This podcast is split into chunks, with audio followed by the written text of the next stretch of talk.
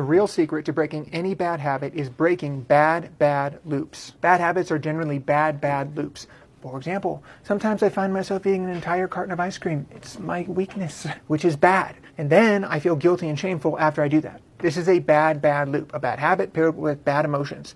To break the bad habit, you've got to break the loop. Here's how to do it. It's called positive cargo. The second I realize I'm doing the bad habit, I will pause as fast as I can and try to do a positive habit. So sometimes I drink an entire glass of water. Sometimes I do 10 push ups or 10 jumping jacks. After I do this, I hype myself up for doing the positive habit, thus creating a bad, good loop. Over time, the latency between when I realize I'm doing the bad habit and being able to stop myself gets smaller. And eventually, before I even get to the bad habit, I start to realize and think about the positive habit instead.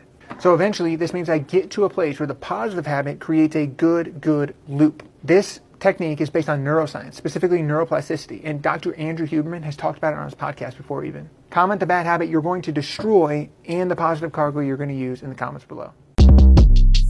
Short Cast Club